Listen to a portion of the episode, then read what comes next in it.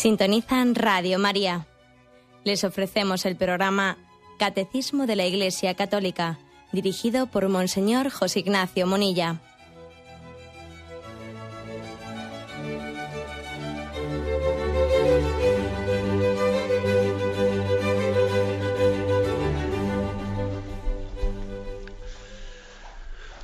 Un cordial saludo a todos los oyentes de Radio María. Un día más, con la gracia del Señor, proseguimos el comentario del Catecismo de nuestra Madre la Iglesia. Hoy es el segundo programa que dedicamos a la explicación del Padre Nuestro. Estamos en los puntos eh, primeros introductorios. En concreto, tenemos el punto 2761, desde el que hoy partimos. 2761, un punto breve que dice así. La oración dominical es en verdad el resumen de todo el Evangelio. está entrecomillado y es una cita de Tertuliano. Y continúa, también entrecomillado. Cuando el Señor hubo legado esta fórmula de oración, añadió, pedid y se os dará. Por tanto, cada uno puede dirigir al cielo diversas oraciones según sus necesidades, pero comenzando siempre por la oración del Señor, que sigue siendo la oración fundamental. Bien, eh, como veis es un texto, un punto del catecismo, que extrae dos, eh, mm, entrecomillados de Tertuliano. Tertuliano que os sonará este nombre porque ya es conocido, fue un autor que vivió entre los años 160 y 220 em, del norte de África, vivió y murió en Cartago, en la actual Túnez, en un momento histórico en el que aquel lugar era un lugar plenamente cristiano. Y hay que decir que fue un autor muy prolífico, no es santo, eh, no está canonizado, porque luego también pues cayó en la, desgracia de, también de, algunas desviaciones doctrinales, motivo por el cual también eh, no le consideramos plenamente un santo padre de la Iglesia, no, no. Eh. Pero sin embargo, aunque en la parte, digamos, final de su vida tuviese sus desviaciones doctrinales, la parte, el cuerpo principal de sus doctrinas y de sus obras eh, son plenamente católicas y, las utilizamos como fuente, como fuente pues, pues de, nuestra, de nuestra, para la comprensión más profunda de nuestra fe católica. ¿eh? O sea que le, asimilamos fácilmente, ¿no? aunque no sea considerado un santo padre, le asimilamos a ese cuerpo de doctrina. Bueno, pues como este autor tan importante habla del Padre Nuestro y hizo una, pues digamos, una cita emblemática. Y la cita emblemática, ¿eh? la expresión emblemática de Tertuliano es que la oración dominical, o sea, el Padre Nuestro, es el resumen de todo el Evangelio. Una expresión muy redonda, pero que no se trata únicamente de, de decir una palabra redonda, ¿no? No, no, sino que, que corresponda con la realidad, obviamente. ¿Por qué dice Tertuliano que el Padre Nuestro es el resumen de todo el Evangelio. No me voy a prodigar ahora en el programa en explicarlo con todo detalle, porque obviamente nos estaríamos adelantando lo que después vamos a hacer punto por punto, frase por frase, petición por petición del Padre Nuestro, ¿no? Pero visto globalmente, fijémonos que, es fácil concluir eh, esta expresión de Tertuliano de que el Padre Nuestro es el resumen de todo el Evangelio. Es fácil, es coherente, ¿no? Porque es que fijaros que nosotros decimos del, Padre, del Evangelio que Jesús vino a predicar la llegada del reino. Eh, lo central del Evangelio es la predicación de la llegada del reino. ¿Eres tú el que tenía que venir o tenemos que esperar a otro? ¿Eh? Manda decirle Juan el Bautista a Jesús que estaba en la cárcel, le, manda, no, perdón, al revés, ¿no? O sea, Juan Bautista desde la cárcel le manda un recado a Jesús pues para, para, que le preguntasen, ¿eres tú el que tenía que venir o tenemos que esperar a otro? Entonces Jesús dice, no, el reino de Dios ha llegado a vosotros, es decir, que este es el que había de venir. ¿eh? A predicar el reino de Dios. Jesús es el predicador del reino. Ha llegado el reino de Dios a vosotros, convertíos. Y, y fijaros, este es, este es el núcleo, el núcleo del Evangelio. Fijaros cómo Juan Pablo II, cuando mm, amplió los misterios del rosario y también habló de los misterios luminosos, pues uno de los misterios luminosos es la predicación del reino de Dios. Bueno, pues fijaros que en el Padre nuestro se pide, venga a nosotros tu reino. O sea que estamos hablando de la entraña del Evangelio, el resumen del Evangelio. Y también tenemos muy claro que un núcleo central del Evangelio es que Cristo es el revelador del Padre. Cristo es el revelador del Padre, especialmente el Evangelio de San Juan, así se, se manifiesta. Él ha venido para que conozcamos al Padre. Quien me ha visto a mí ha visto al Padre, etcétera. Bueno, y fijaros cómo comienza el, Padre nuestro. Padre nuestro que estás en el cielo. O sea, esta es la oración también de la revelación del Padre. Y en el mismo Evangelio, pues en otros pasajes vemos que el camino esencial, el camino para llegar a Dios que Jesús nos quiere enseñar, es el del cumplimiento de su voluntad. Porque, ¿de qué nos debe decir Señor, Señor?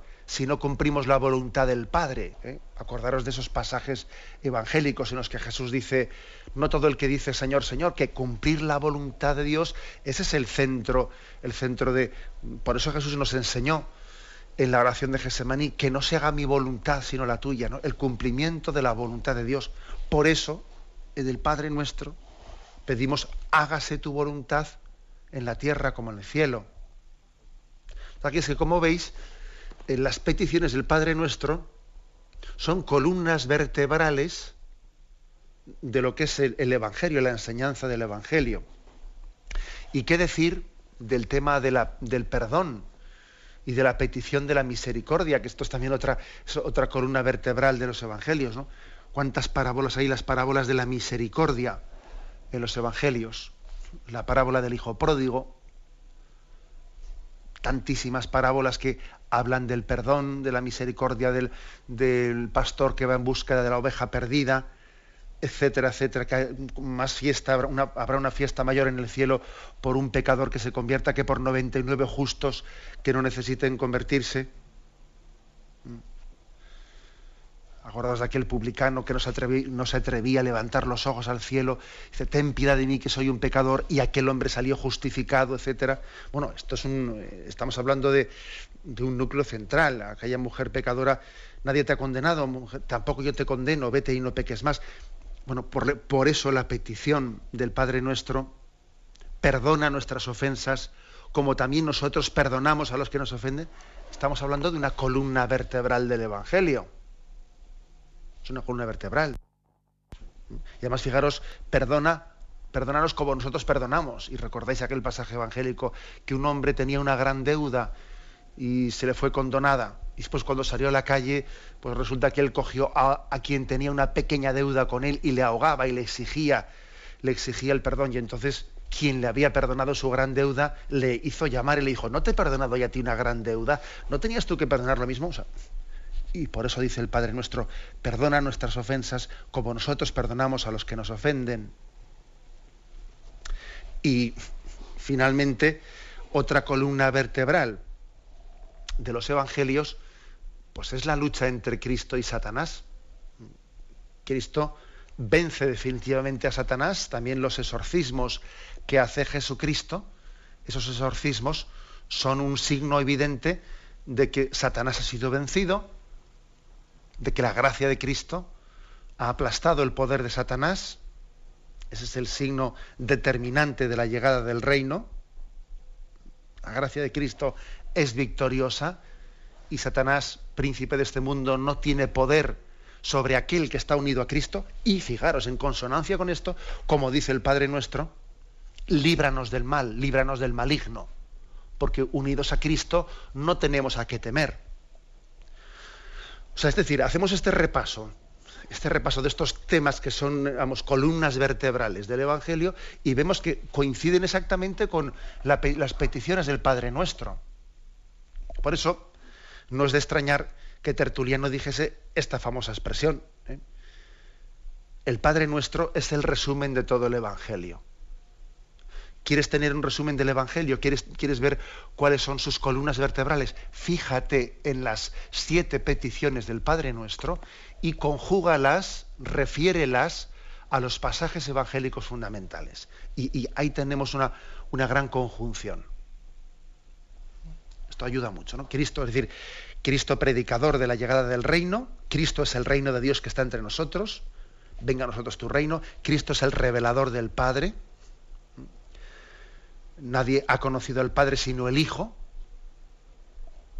por eso el Padre nuestro dice, Padre, habla, habla de Dios como el Padre cuyo nombre ha sido revelado por Cristo, eh, la enseñanza del cumplimiento de la voluntad de Dios, eh, la petición de la misericordia, la petición de perdón y la plena confianza en que el maligno y el mal y las tentaciones han sido vencidas como Cristo venció al tentador en el desierto.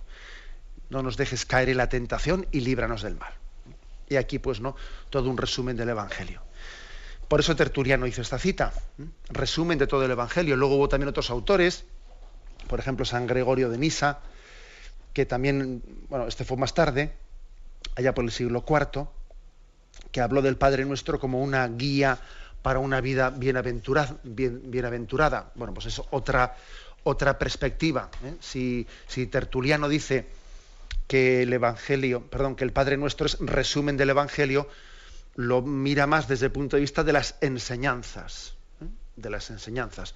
Si luego San Gregorio de Nisa dice que el Padre Nuestro es una guía para la vida bienaventuranza, lo, ve tanto no desde, desde, la enseñanza, ¿no? Desde lo que podríamos ser el credo, no, sino más bien desde, desde el aspecto de la espiritualidad o de la moral, ¿eh? como o sea, nos, nos, indica el comportamiento de la vida. ¿eh?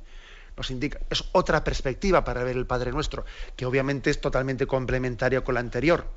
El Padre Nuestro tiene algo de enseñanza de lo que Dios quería decirnos, transmitirnos de cómo es Dios, cómo son los valores del reino, y al mismo tiempo también es como una guía pues para, para encaminarnos a nosotros a la bienaventuranza, al cielo, a la vida eterna, ¿no? Es como una guía de una guía de comportamiento de nuestra vida, una clave de clave para el caminante, ¿no? Para saber dirigir su vida a Dios. Dos perspectivas, pero totalmente complementarias. Por lo tanto, tenemos que enamorarnos del Padre nuestro, ¿eh? enamorarnos de Él y rescatarlo, vamos a ser claros, no tenemos que rescatar al Padre nuestro, bueno, pues de, toda la rutina de la que lo hemos rodeado. ¿eh? ¿Cuánta rutina ha, podido haber en nuestra vida en torno al rezo del Padre nuestro? Tenemos que reconocerlo humildemente. ¿eh?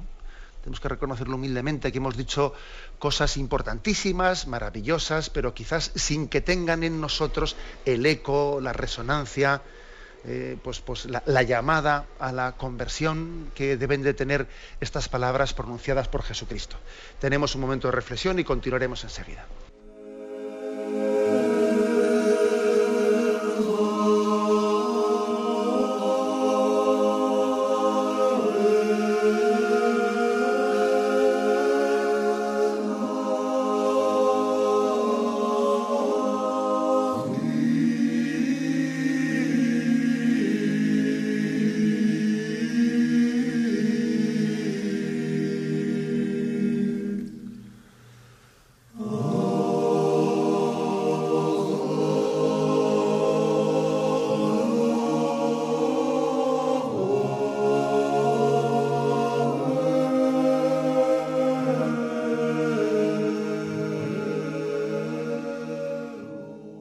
Escuchan el programa Catecismo de la Iglesia Católica con Monseñor José Ignacio Munilla. Continuamos en esta edición del Catecismo explicando el punto 2761, un punto que eh, no hace sino extraer, entrecomillando, eh, unas enseñanzas de Tertuliano, quien después de haber dicho que el Padre Nuestro es el resumen de todo el Evangelio, continúa diciendo, cuando el Señor hubo legado esta fórmula de oración, añadió, pedid y se os dará. Lucas 11, 9. Por tanto, cada uno puede dirigir al cielo diversas oraciones según sus necesidades, pero comenzando siempre por la oración del Señor, que sigue siendo la oración fundamental. Bueno, es curioso que según la versión del Evangelio de San Lucas, en la que se narra eh, cómo el Señor legó eh, el Padre Nuestro, es curioso la palabra legó. Eh, la palabra legar es te doy mi testamento, te voy a, te voy a dar mis bienes. Jesús nos lega, ¿eh? nos transmite el, el Padre Nuestro.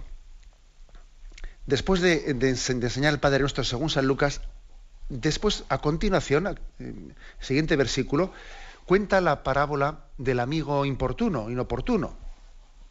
Les dijo también, terminando, y no nos dejes caer en la tentación. Bueno, les dijo también, si uno de vosotros tiene un amigo y acudiendo a él a medianoche le dice, amigo, préstame tres panes, porque ha llegado de viaje a mi casa un amigo, un amigo mío y no tengo que ofrecerle. Y aquel desde dentro le, responde, no me molestes, la puerta ya está cerrada y mis amigos ya están acostados, no puedo levantarme a dártelos. Os aseguro que si no se levanta a dárselos por ser su amigo, al menos se levantará por su importunidad y le dará cuanto necesite. Yo os digo, pedid y se os dará, buscad y hallaréis, llamad y se os abrirá, porque al que pide recibe, al que busca halla, y al que llama se le abre. ¿Qué padre hay que entre vosotros que si su hijo le pide un pez, en lugar de un pez le da una culebra, o si pide un huevo le va a dar un escorpión. Si pues vosotros siendo malos sabéis dar cosas buenas a vuestros hijos, ¿cuánto más el Padre del cielo dará el Espíritu Santo a los que se lo pidan? Claro, es que es, un, es una continuación del Padre Nuestro, esta que pone aquí San Lucas, que es muy significativa. Muy significativa. ¿eh? Es como un broche de oro del Padre Nuestro. Curiosamente, curiosamente, esto del amigo importuno o inoportuno, este que llama a medianoche cuando están ya los vecinos todos acostados y, insiste, insiste hasta que hace levantarse. Bueno, algunos han solido decir que se puede llamar la parábola del amigo inoportuno, pero también del amigo de, gran confianza, ¿no? Que gran confianza debe de tener, porque no cualquiera de nosotros, desde luego, no, nos atreveríamos a cualquier vecino a hacerle una cosa así. Mucha confianza hay que tener con un vecino para las tantas de la madrugada, de la noche que él está acostado, eh, hacerle levantarse porque ha venido un amigo tuyo. Amigo inoportuno, pero hay que decir que es un amigo muy confiado. Es una confianza que se atreve incluso a importunar porque sabe en el fondo que, que hay un amor y una confianza más allá ¿eh? de esa inoportunidad. Bueno, esta es la primera interpretación, ¿no? Como que el Padre Nuestro supone una gran confianza con Dios. O sea, nos introduce una gran confianza. Mira, somos plenamente de casa y a uno de casa se le puede coger en pijama, como, se dice popularmente. Algo así significa esto, el hecho de que el San Lucas ponga acto seguido del Padre Nuestro, ponga esta parábola de, del amigo inoportuno. O sea, somos plenamente de casa. ¿eh? Por eso, aunque uno se le coja en pijama, aunque uno se le coja su intimidad, así Dios nos coge con él, ¿no? Permitidme esta expresión, ¿no? Así Dios nos acoge a él, a su plena intimidad.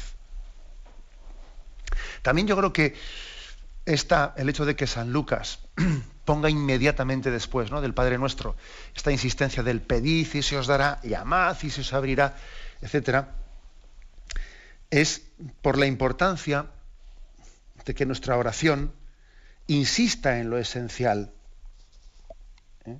O sea, rezar el Padre Nuestro, insistir en estas peticiones, es insistir en lo esencial, sin distraerse en lo accidental, sin distraerse en pequeñeces que también son totalmente legítimas, porque también el Evangelio nos dice que cualquier necesidad que nosotros tengamos, ¿eh? aunque sea pequeña, también Dios está atento a ella. ¿eh?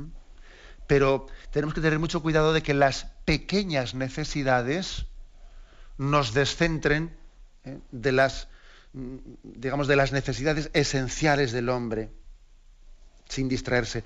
Por ejemplo, a mí me, enamora ese pasaje del Evangelio, aquel ciego que, había oído que Jesús iba a pasar por allí y entonces Jesús, hijo de David, ten compasión de mí. Y, insistía y le decían, cállate que estás, que estás molestando, ¿no? Y él no hacía ni caso a los que le pedían callarse. Y él insistía. En, ¿qué, era lo bueno de aquel hombre? Lo bueno de aquel hombre es, que, es que era ciego, sabía que era ciego, sabía que ese era su problema principal, y dijo, bueno, a mí, a mí que nadie me distraiga de, mm, de pedir el don de la sanación, a Jesús que sé que va a pasar delante mío, a Jesús de Nazaret que va a pasar delante mío, entonces esta es mi oportunidad, que no me distraigan de esto, ni que me riñan, ni que me echen la bronca, yo a lo mío. Jesús, hijo de David, ten compasión de mí. Hasta que finalmente Jesús le llama y se acerca a él. Esta, es la, mm, este es el sentido del Padre nuestro, es decir, centrarnos en lo esencial y que nada ni nadie nos distraiga de esa petición fundamental, que de esas peticiones fundamentales, ¿no? que hacemos en el Padre Nuestro. Es como el, hombre tiene una tendencia muy grande a dispersarse. El hombre tiene un peligro muy grande de relativizar lo fundamental y hacer pues, un dogma de lo relativo. Tenemos una gran, un gran problema con eso. ¿eh? Es, muy, es muy frecuente en nosotros que de ciertas cuestiones menores en nuestra vida, de ciertas cuestiones menores, hacemos un mundo como si en eso nos fuese la vida, y luego por el contrario, pues lo, que debía ser esencial y fundamental no le prestamos atención. Eso es un drama que tenemos. Vamos, ya lo decía el Señor, ¿eh?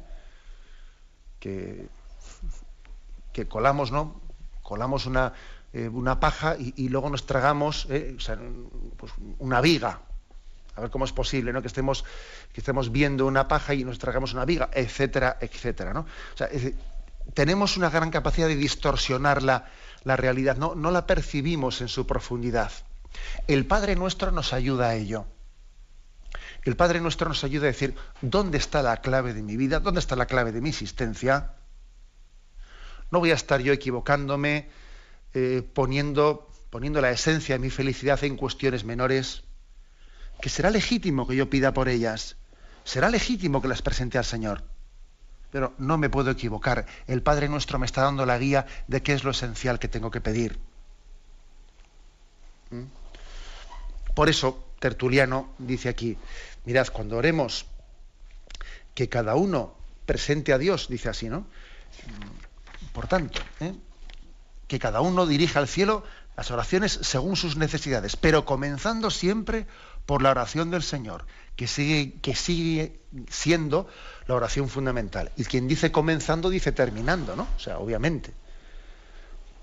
¿Por qué es tan importante esto de que comencemos o terminemos la oración con el Padre Nuestro, aunque luego después hagamos nuestras oraciones personales y nuestras peticiones personales? ¿Por qué es tan importante? Por esto que estoy diciendo. ¿eh?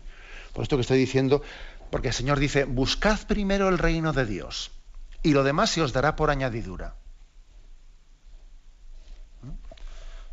vete a lo esencial. Tú busca primero el reino de Dios y lo demás se, te dará por añadidura. Mira que, igual estás muy preocupado con que si yo gane o no gane esa oposición, y entonces he hecho del centro de mi oración y de mi relación con Dios, pues que esta enfermedad se cure o que yo gane esta oposición, y resulta, y resulta, fíjate bien, pues que no estás pidiendo ¿eh? No estás pidiendo el don de la fe, no estás pidiendo el don de la esperanza, no estás pidiendo que venga a ti eh, el reino de Dios, no estás pidiendo que las tentaciones sean vencidas, no estás pidiendo líbranos del mal. Busca primero el reino de Dios y lo demás se te dará por añadidura. ¿Mm? Esto, por lo tanto, el Padre nuestro bien rezado es sanador. Es sanador de, una, de un peligro de subjetivización o de privatización de la espiritualidad cristiana. ¿eh? Existe hoy en día un gran peligro de falsificar la espiritualidad, eh, convirtiéndola en una forma narcisista de darle vuelta siempre en torno a nosotros mismos. Eso, eso es claro. ¿eh? Existe una tendencia muy grande a que la propia oración sea puesta al, servicio de esa tendencia tan grande que tenemos siempre de mirarnos al espejo. Y yo, y yo, y yo, y yo. Parece que lo que importa solamente es que yo me sienta bien. Que yo me sienta bien, ¿no? Entonces, ojo con una religiosidad de consumo, que es en fondo es una versión espiritual del narcisismo, de buscarse uno a sí mismo, siempre dando vueltas en torno a, a, uno mismo, en torno a uno mismo. Ojo, porque es que el Señor nos dice en el Evangelio que para seguirle hay que olvidarse de nosotros mismos. Tenemos que hacer ese santo ejercicio del olvido de nosotros mismos. Y eso también tiene que hacerse en la oración de petición, que no quiere decir que no podamos pedir por nuestras cosas, ojo, sino que al final tenemos que finalizarlas finalizarlas en la búsqueda de la voluntad de Dios, es decir, en las peticiones del Padre nuestro. Por eso, ¿eh? por eso digamos que la auténtica mística, la auténtica espiritualidad, es aquella que va unida al compromiso, al compromiso, ¿eh? a la exigencia de conversión. Usted, por eso se ha puesto hoy tan de moda el tema del esoterismo, etcétera, ese tipo de religiosidad, sucedáneo de religiosidad, porque el esoterismo y todo ese tipo de falsa religiosidad lo que hace es, bueno, pues mm, intenta saciar el deseo del hombre de la trascendencia, pero sin exigirle ningún tipo de conversión. El esoterismo pues, mm, sale, de alguna manera conecta con el deseo del hombre de conocimiento de la trascendencia, de también una petición, ¿eh? como una petición dirigida, entre comillas, ¿no? a la divinidad, ¿eh?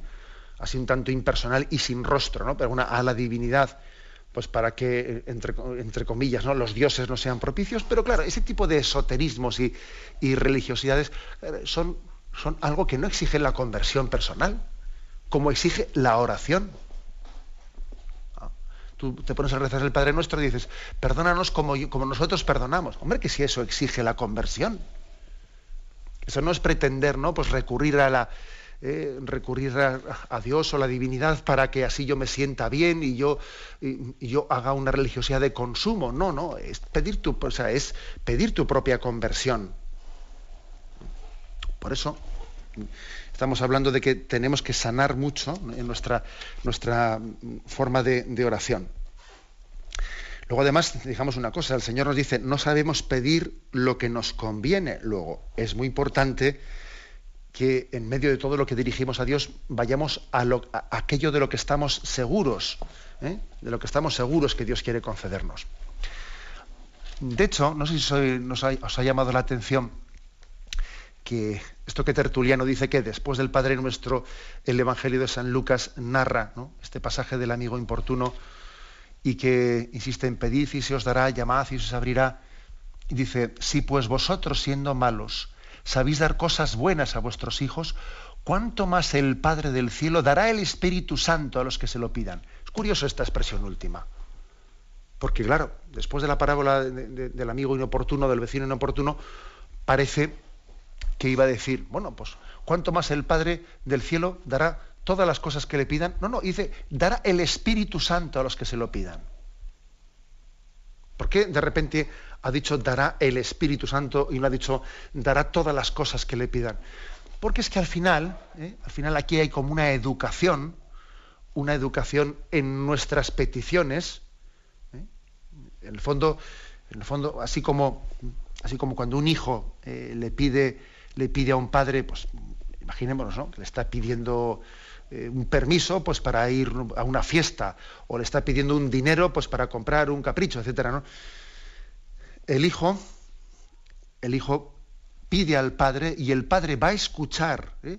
va a escuchar la petición del hijo incluso aun cuando, aun cuando no le pida, no le dé exactamente lo que está pidiendo. Dios siempre nos escucha aun cuando no nos dé material o literalmente eso que le estamos pidiendo, pues porque no nos conviene o porque en los planes de Dios, pues ese don lo vamos a recibir de otra manera, de otra forma distinta, pero vamos a recibir su gracia, vamos a recibir su Dios. Por eso dice, si pues vosotros siendo malos sabéis dar cosas buenas a vuestros hijos, ¿cuánto más el Padre del cielo dará el Espíritu Santo a los que se lo pidan? El Padre, el Padre nuestro pues, nos está educando a pedir. Es una educación en el pedir. Mm, Dios siempre te da lo que necesitas, aunque igual no siempre te da lo que material o literalmente le pides, pero siempre te está dando lo que necesitas. ¿eh? Tenemos pues que hacer este acto de confianza en la educación, en la oración de petición que está implícita en esta oración del Padre nuestro. Tenemos un momento de reflexión y continuamos enseguida. Lord.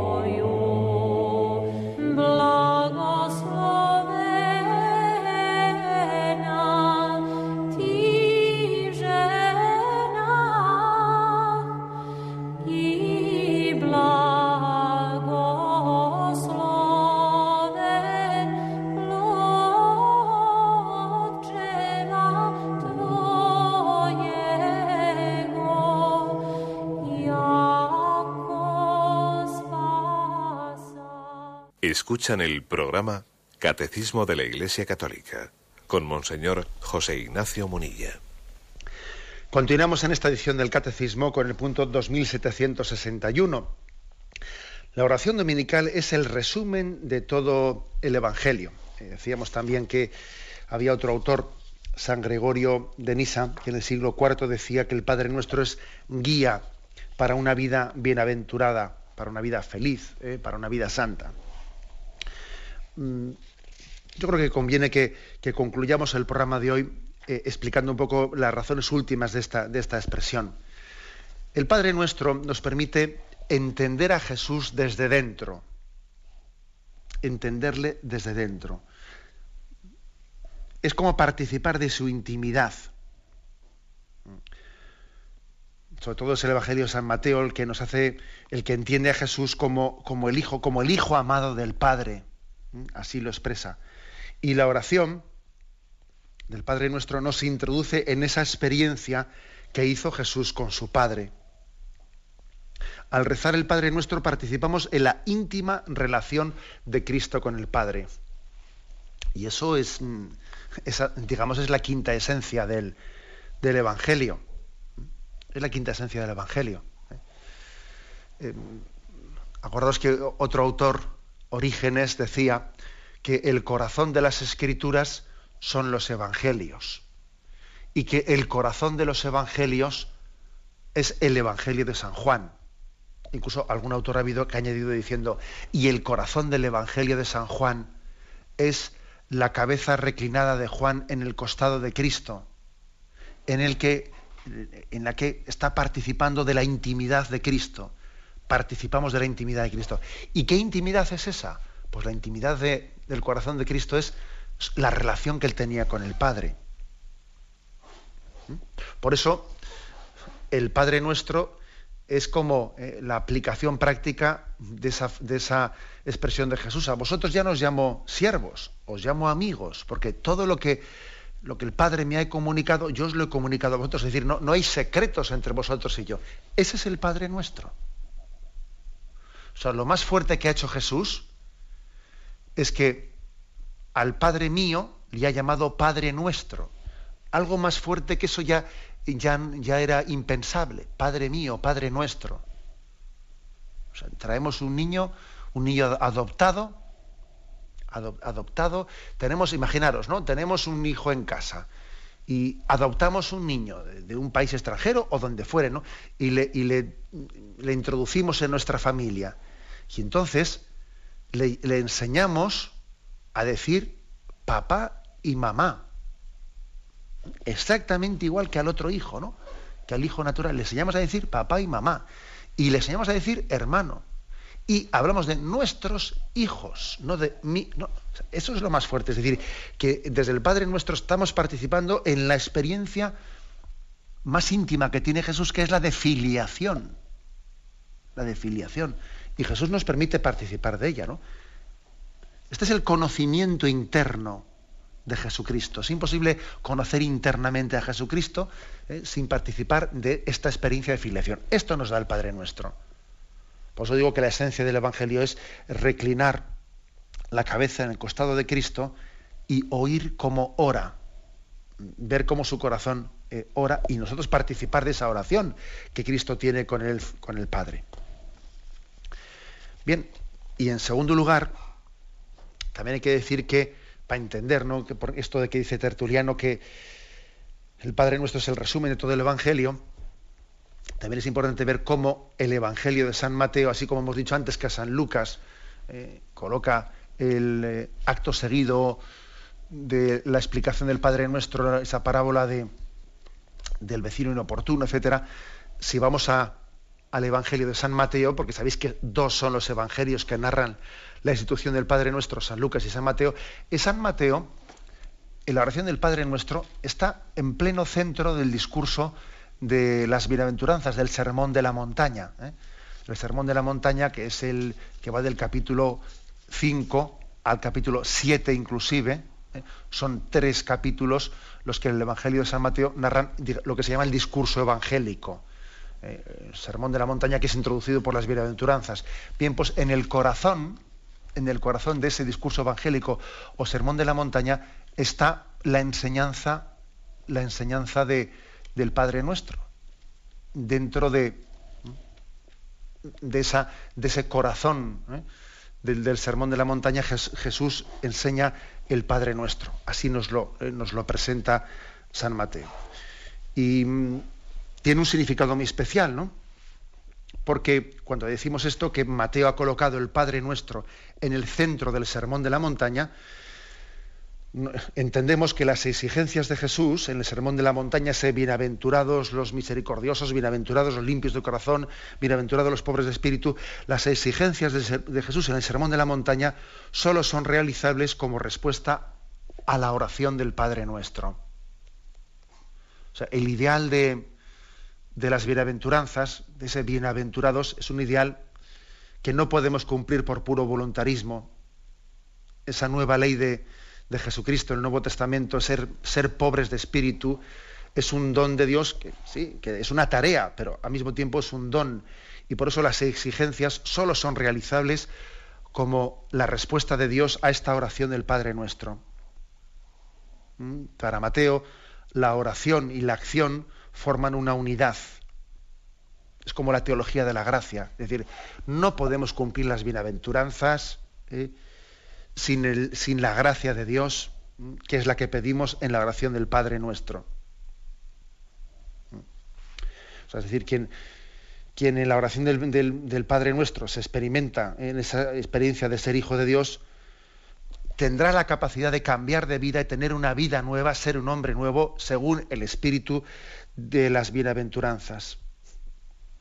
Pero solamente, ¿no? Solamente de, esta manera, eh, con esa gracia que pedimos en el, en el Padre Nuestro, el hágase tu voluntad, ¿eh? Eh, etcétera, etcétera. Bien, quizás pueda, pueda ser interesante hacer el comentario de que, por ejemplo, Santo Tomás de Aquino y algunos otros autores han solido hacer también una explicación pues muy llamativa, muy curiosa, sobre la correlación tan estrecha que existe entre las bienaventuranzas, las peticiones del Padre Nuestro y los dones del Espíritu Santo. ¿Mm? Incluso pues puede ser interesante decir, fijaros cómo los siete dones del Espíritu Santo tienen su correlación con las siete peticiones del, del Padre Nuestro y con las bienaventuranzas. Santo Tomás incluso se atreve, a hacer una correlación de este don del Espíritu Santo con esta petición del Padre Nuestro, o esta petición del Padre Nuestro con esta bienaventuranza. Bueno, quizás a mí me parece que puede ser pues un poco igual podía ser excesivo el que nos pusiésemos a detallar, a ver, eh, porque parece que hacemos como un pequeño puzzle, ¿no? Y, e intentando encajar todo, pues para que todo tenga un encaje perfecto, pues quizás podríamos exagerar en el sentido que podíamos forzar las cosas para que todo nos encaje mentalmente y no es esa la cuestión, ¿eh? no es esa la cuestión. ¿eh? La de un encaje así, digamos, de mm, bienaventuranza por bienaventuranza con esta petición o con la otra. No, es tanto un encaje perfecto de un puzzle, pero sí, sí, entender que existe, lógicamente, una plena conjunción entre lo que son las bienaventuranzas, que son dones de Dios, pero que tienen que ser pedidos. Ser humilde, ser limpio de corazón, ser manso, ser pacífico, ser pobre de espíritu especialmente, ¿no?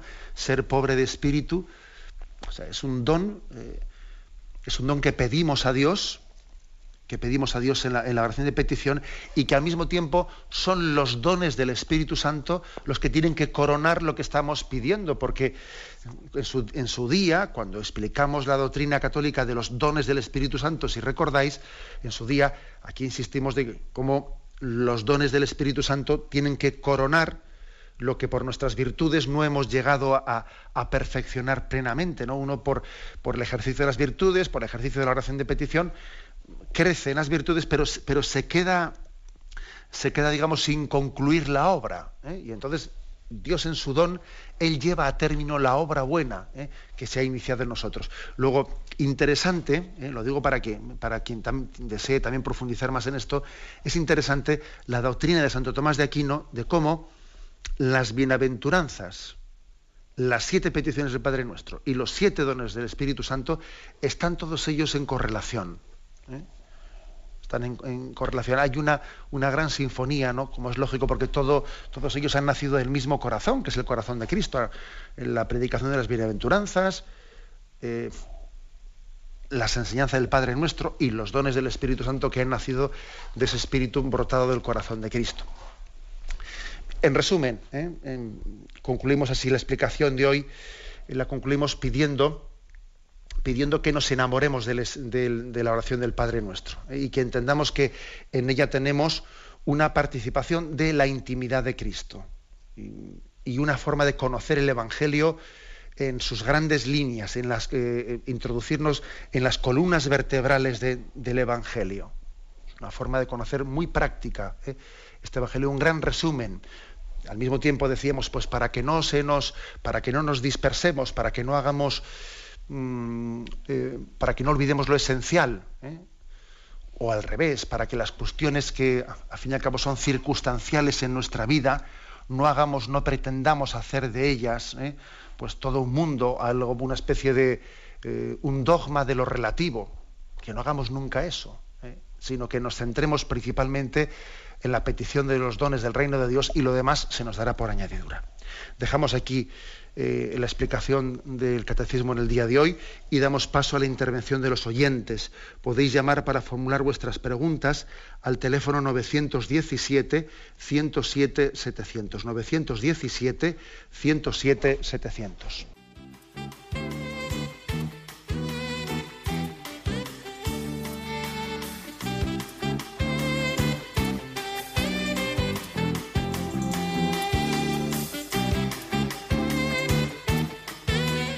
Radio María le ofrece la oportunidad de recibir en su casa sus programas favoritos. Ahora lo puede hacer a través de nuestra página web www.radiomaria.es o bien llamándonos al 917 107 700. Pídanos el programa que más le interesa en cualquiera de sus emisiones, especificando el día y la hora que lo ha escuchado. Solo nos tiene que decir si lo quiere en CD de audio o CD o DVD en MP3. Haga su solicitud en el 917-107-700 y en www.radiomaria.es. Radio María, más cerca de usted.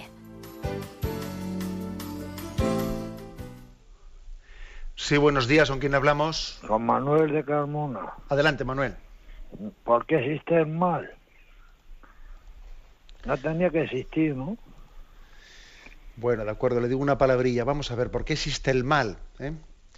Pues hay que decir que existe el mal porque eh, existe la libertad. Y la libertad, que es algo que nos hace muy grandes, porque la libertad es algo que se deriva ¿eh? De nuestra de haber sido creados a imagen y semejanza de Dios y es lo que le hace al hombre eh, tan grande y le da una dignidad desde luego que, que es eh, totalmente superior al resto de la creación. Al mismo tiempo eso que es la gran dignidad del hombre es también pues un riesgo no el riesgo de que la libertad sea mal utilizada contra eh, contra el dador de esa libertad que es Dios Padre y contra nosotros mismos no es el que, el que recibe un don y se revuelve contra el propio don que ha recibido. Por lo tanto, es un misterio, obviamente, la, pregunta que usted hace, pero yo, yo me atrevería a responderla así.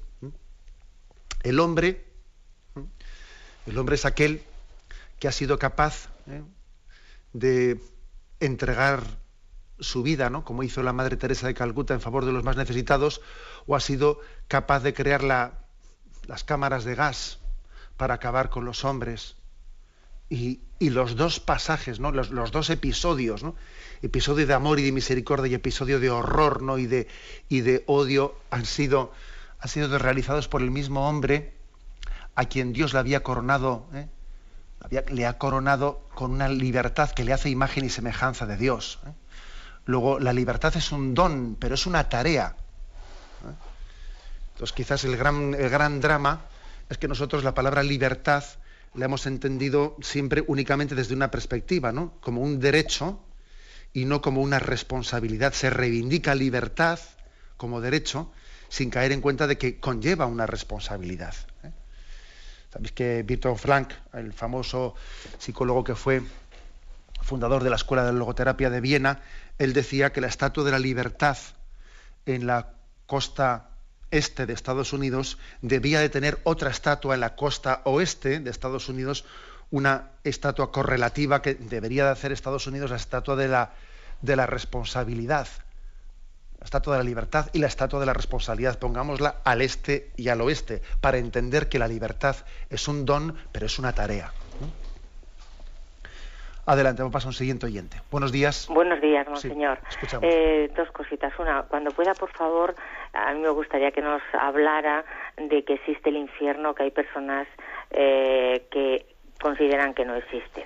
Y por otra parte, ¿qué podría hacer yo, por ejemplo, un hijo mío o un yerno mío, cuando me dicen eh, que cómo es posible que pidiendo una cosa tanto no se nos conceda? Yo, mi argumento es tú pídelo y Dios te lo concederá si, si lo cree conveniente y si no, pues pues sigamos pidiendo, a lo mejor es para que, para que tengamos más fe, para que, le queramos más, no lo sé. Esas son mis dos preguntas. Muchísimas gracias y muy amable. Bien, con respecto a lo primero, eh, bueno, yo recuerdo que cuando hablamos de, del misterio de más allá de la muerte en el catecismo, nos explayamos en, en ese tema, en el tema de cielo, infierno y también estado de purificación de purgatorio nos explayamos con bastante detenimiento, ¿eh? Eh, cuando en su momento fue explicado aquí en el catecismo. Eh, es obvio que yo creo que entre los entre esa especie de vacíos que existen muchas veces entre nosotros en la predicación está pues el ocultar, el silenciar, pues la posibilidad de que el hombre de que el hombre rechace el don de la salvación, o sea, la posibilidad de la condenación. Creo que nosotros, si silenciamos, ¿eh? este, este, catecismo obviamente no lo silencia. ¿Cómo lo va a silenciar? El catecismo de la Iglesia Católica está una parte, una parte fundamental sobre la que el Señor vino a revelarnos. ¿no? Él les dice claramente, tuve hambre y me disteis de comer, o tuve hambre y no me disteis de comer. Hice al fuego, al fuego eterno, etc.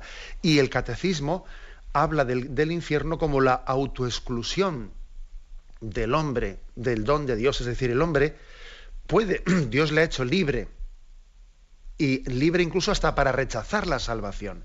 Y es posible que el hombre malutilice su propia libertad cerrándose al don de la salvación. Eso es posible, Jesucristo nos habla de ello explícitamente en el Evangelio y nosotros quizás, claro, como es un tema un tanto antipático, porque vamos a ser claros, ¿no? En la predicación hay temas más simpáticos y más antipáticos. Y este es un tema más antipático. ¿Eh? Y entonces, ¿qué, ocurre? Que, bueno, que podemos caer en un silencio y un silencio prolongado en el tema de la, de la predicación, en un tema concreto revelado en la predicación, un silencio prolongado acaba siendo con el paso de los años o de las décadas casi una duda de fe, cuando no una negación de fe.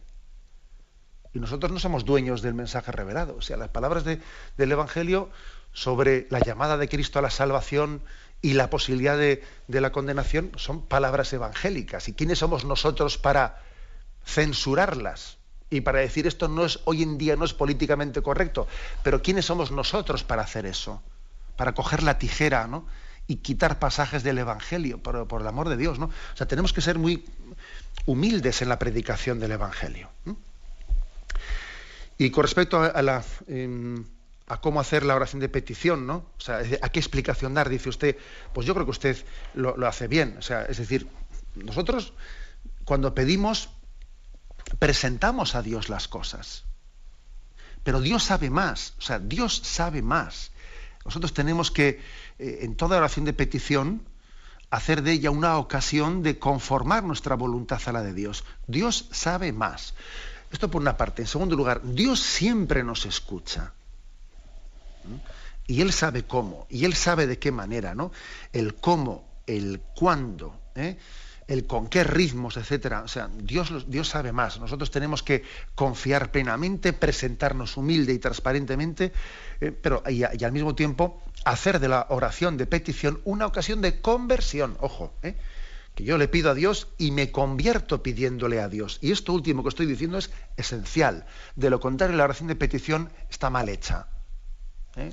Es como si uno dice, Señor, te he pedido esto, ahora la cosa está en tu tejado, ¿eh? yo ya te he hecho la petición. No, no, en tu tejado no, en el tuyo, en el tuyo. Toda oración de petición bien hecha es una llamada a la conversión en quien la hace. Bueno, adelante. Damos paso al siguiente oyente. Buenos días. Buenos días, monseñor. Sí, le escuchamos. Eh, respecto al tema del triángulo con el ojo, a mí nunca me ha dado miedo, como a las demás personas. Yo siempre he visto el ojo como que está protegiendo de todos los ataques que, te puede propiciar el mundo. Y en cuanto al tema de... Mm, a ver si me acuerdo. Uy, que se olvida todo. Cuando te pones a hablar en la radio se te olvida todo. Vamos a ver, sí, que a mí me enseñaron desde pequeña que mm, hay que confiar en Dios eh, como si todo dependiese de Él, pero que hay que poner todos los medios humanos como si todo dependiese de nosotros. es decir, que, que sí, mm, puede ser que yo necesite algo, le pido a Dios, puede ser que me convenga o no me convenga, pero yo tengo que luchar por ello. Y bueno, pues, mm, pues providencialmente yo tengo experiencia que, que sí, que se soluciona todo. Y que hay que ir por la vida pues con el código de vida en la mano, que es el Evangelio, porque Aquí vino Dios hace 2010 años a enseñarnos a vivir eh, felices y, yo creo que no lo ponemos en práctica fuera de nuestro entorno. Entonces, bueno, pues, mm, pues no, no se consigue nada. Y, y hacer mucha oración, mucha oración y mucha oración. Y, te das perfecta cuenta de que, de que es verdad todo. Nada más, Monseñor. Gracias.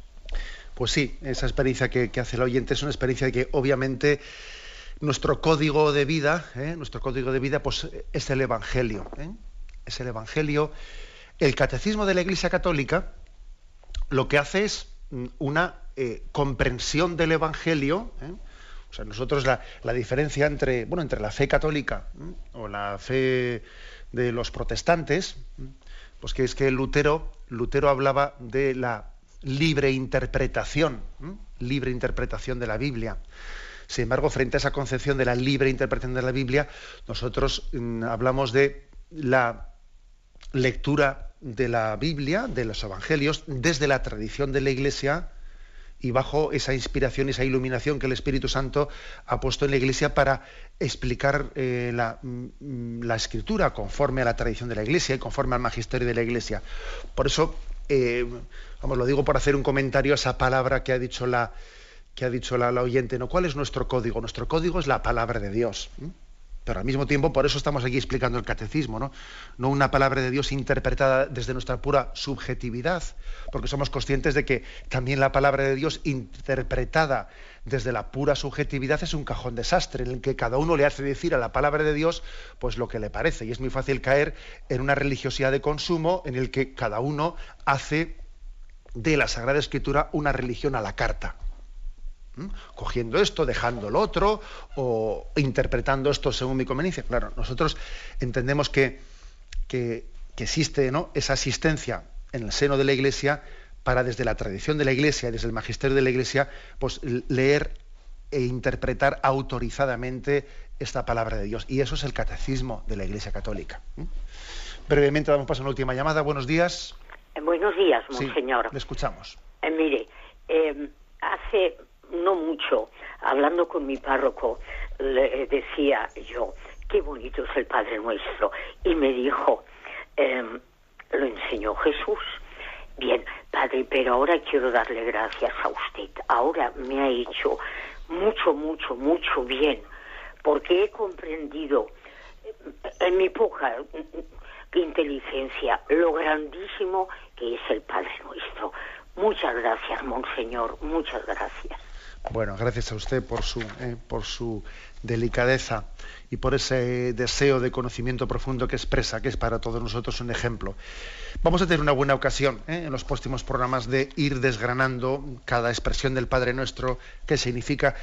Este catecismo ha querido concluir de esta manera, intentando desgranar, desmenuzar cada una de las peticiones del Padre Nuestro. Será una buena escuela de oración la que podamos hacer en los próximos días.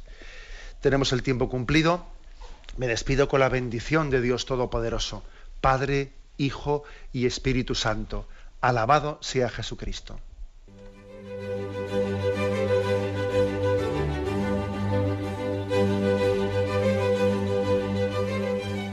Finaliza el Catecismo de la Iglesia Católica, un programa dirigido por Monseñor José Ignacio Munilla, obispo de San Sebastián.